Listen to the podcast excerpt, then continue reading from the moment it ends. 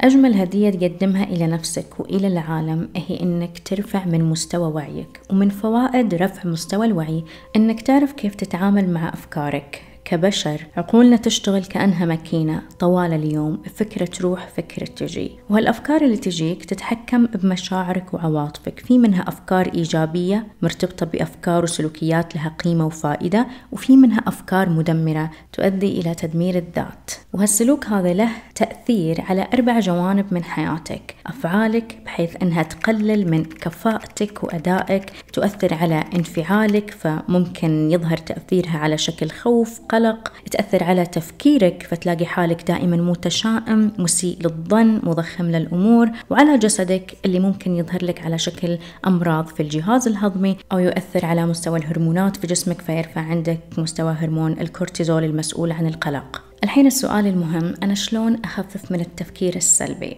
الجواب أنت ما تتوقعه مني وعلى الأغلب أنت ما تبغى تسمعه مني وأدري أنه راح يصدمك لكن تعرف أنه مهما كان الموضوع كبير في مخك في عقلك مهما كانت المشكلة ضخمة ما لها حل فكل هذا باختيارك. أنت اللي اخترت أنك تفكر بهذه الطريقة بهذه السلبية. خلينا نتخيل أن عقل الإنسان كأنه كمبيوتر مليان ملفات. أنت مريت بمشكلة كونت لها ملف في مخك. متى ما لقيت حالك غارق في التفكير السلبي على الأغلب أنت رحت فتحت هذا الملف قلبت فيه في صوره في ملفاته أضفت عليه أشياء تزيد من سلبيته وكل ما طال الوقت اللي أنت قضيته تتصفح هذا الملف كل ما زاد شعورك بالتعاسة. يعني كأن أنت باختيارك استحضرت الموقف التجربة الحدث اللي صار جبته بجميع مشاعره واستسلمت له. ويمكن يكون هالتصرف هذا أنت متعود عليه طوال حياتك لكن بإدراكك أن أنا أقدر أخلق نظام سلوكي جديد صور ذهنية جديدة أستخدمها للتعامل مع الأمور السلبية اللي تحصل في حياتي أنت حتكون رفعت من وعيك قويت حالك تعاملت مع الموضوع بنضج وبنيت فهم أكبر إلى ذاتك. فبشارككم شوية حلول نلجأ لها. وقت نمر بشوية أفكار ومشاعر سلبية. أول شيء دائما كون مراقب إلى أفكارك. طالعها من بعيد. كأنها أفكار شخص آخر. فمثلا كنت أنت تمر بانفصال بطلاق. تبدأ الأفكار السلبية تعشعش في مخك وتقول لك أنت راح تظل وحيد طول حياتك. طبعا الفكرة هذه خاطئة. لكن بمراقبتك لأفكارك تحاول تفهم نفسك. أنا الحين قاعد أمر بوقت صعب وقت انفصال. من الصعب علي أن أنا أفكر بإيجابية. لكن في الأخير أنا إن شاء الله ما راح أموت وحيد. أنا بلقى شريك حياتي. الدنيا فيها سبعة مليار من البشر ففرصتي إلا ما تكون موجودة somewhere. وإلى آخره من الكلام اللي يعكس حب للذات والتحفيز الذاتي. كذا كأنك تعامل نفسك بحب واهتمام ولطف تعامله كطفل يستحق الطبطبة والتشجيع. أما الشغلة الثانية اللي راح أنصحك فيها هي الجأ إلى حل مشاكلك لا تخلي الأمور معلقة. الفكرة السلبية عادة هي تكون مرتبطة بموقف بحدث. لا تخليها تروح وتجي إلى عقلك في اليوم ألف مرة. لا تنام وتصحى عليها. خلاص دور على حلول. فمثلا لو كنت طالب عندك امتحان مهم بعد شهر من الآن وتلاقي حالك في قلق وخوف وتوتر الحل أنك تبدأ بتنظيم جدولك. أحط لي خطة أسبوعية أشوف لي طريقة أتابع فيها تطوري كل أسبوع بحيث أن نهاية الشهر أنا أضمن أن أنا مستعد للامتحان. كذا أنا تعاملت مع الموضوع بذكاء وما تركت حالي ضحية خوف وقلق وتوتر ومشاعر سلبية. وتعرف أنك إذا سلكت هذا الطريق يعكس الكثير عن شخصيتك. عن مستوى وعيك في الحياة عن مستوى فهمك إلى ذاتك وطريقة تعاملك مع ذاتك. ترى ناس كثير ما تعرف تتعامل مع ذاتها. تمر بالمشاكل خلاص يصير عندها تهويل وتضخيم وكأن القيامة قامت. ما تشوف مخرج ما تشوف حلول ما تشوف باب للفرج ما تشوف أمل من رب العالمين. أما الشغلة الثالثة اللي ودي أسولف عنها هي أهمية خلق روتين. بدل ما أستغل طاقتي في مشاعر سلبية أفكار سلبية تأنيب خوف قلق أحاول أن أنا أشغلها بأمور ذا قيمة. أكون مركزة عليها وأنا أسويها تعدل من حالتي المزاجية. وخليني أقول لكم أن خلال هاليومين اللي راحوا أنا كنت أمر بمرة مشاعر سلبية بخصوص الحجر الصحي والعزل الصحي. يعني لقيت حالي قاعدة أقلب في تويتر وفي إنستغرام. أحاول أن أنا أدور على خبر إيجابي خبر حلو يقول أن الموضوع حينتهي قريب بس ما في. كل شيء مجهول كل شيء حتى إشعار آخر. لقيت حالي مستسلمة. هذاك اليوم نمت طول اليوم على الفراش ما أبغى أقوم. روبي قومي كلي وألقى حالي مقضيتها سناكات وأشياء خفيفة. روبي قوم اشتغلي ماني قادر أركز. وهذه فعلا كلها أعراض الغرق في المشاعر والأفكار السلبية. لاحظ حالك أنت إذا مريت بشوية مشاعر سلبية شنو يصير؟ أكلك غير صحي وقت نومك وصحوتك غير ثابت ما تقدر تركز في أداء عملك فهنا نجي لأهمية وضرورة خلق روتين نلجأ له وعلى فكرة ترى أنا مسمية روتيني روتين التحرر روتين الانقلاب. اللي متى ما مريت بهالمشاعر يروبي قومي جوقت روتين التحرر.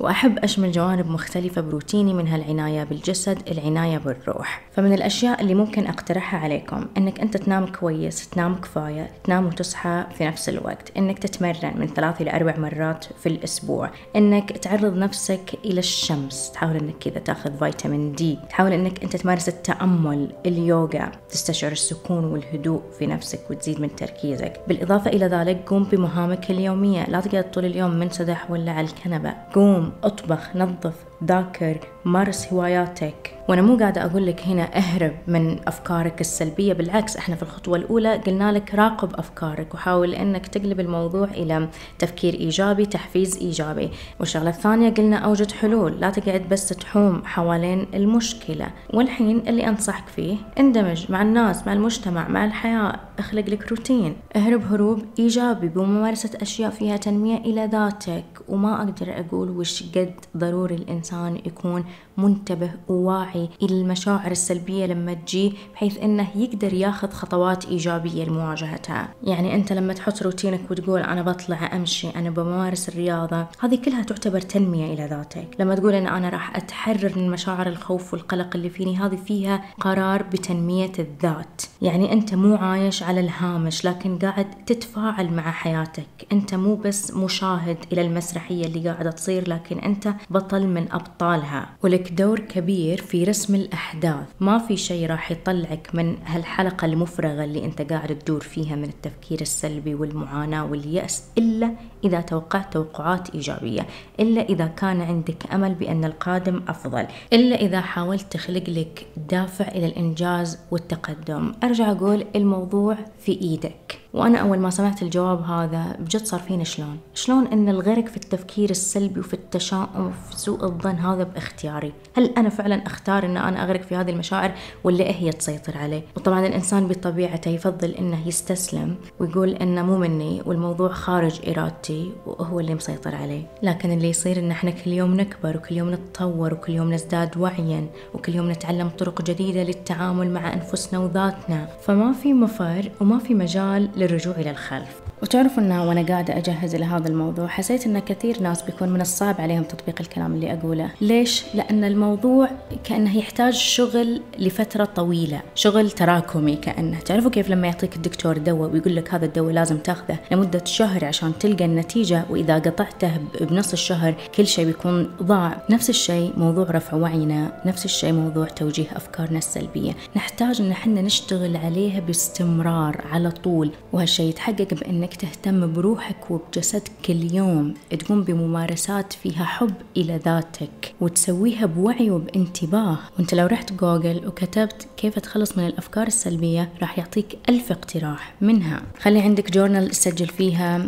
أحداثك. خلي عندك دفتر امتنان تعبر فيه عن امتنانك لأشياء تحبها في هذا العالم. أحرص إنك تقضي وقت مع الطبيعة. أحرص إنك أنت تفضفض إلى سواء شخص مختص أو صديق أو أحد من الأهل. حاول إنك تضحك كثير كثير تبتسم كثير مثلا إنك تشوف مقاطع مضحكة أو تشوف فيلم كوميدي أو ترجع تتذكر ذكريات إيجابية أنت عشتها وكانت سبب في فرحك يوما ما وغير هالكثير. بس في الأخير أنت ما راح تشوف النتيجة إلا إذا استمريت على هالعادات هذه لفترة طويلة وأخذت قرار وبنيتك إن أنت تغير حياتك بالمجمل. ومع الأيام راح تلقى تعاملك مع مشاكلك صار مختلف. وبدل ما كنت تنفعل صرت تفعل. بتحس أن كلام الناس على الأغلب صار ما يعنيك. بنيت ثك سكن ضد كلامهم. بتحس أن عندك سيطرة أكبر للتحكم بمشاعر الخوف القلق التوتر التأنيب جلد الذات وجميع المشاعر السلبية الأخرى. ممكن أولوياتك في الحياة تتغير ترسم لك أهداف جديدة لأن استحقاقك ارتفع. غير أنك بتختار علاقاتك بعناية وما راح يكون عندك أي توقعات من الآخرين. وغير هالكثير من الآثار الآثار الإيجابية اللي راح تلقاها في حياتك. وفي الأخير أبغى أقترح عليك قراءة كتاب من الذي حرك قطعة الجبن الخاصة بي؟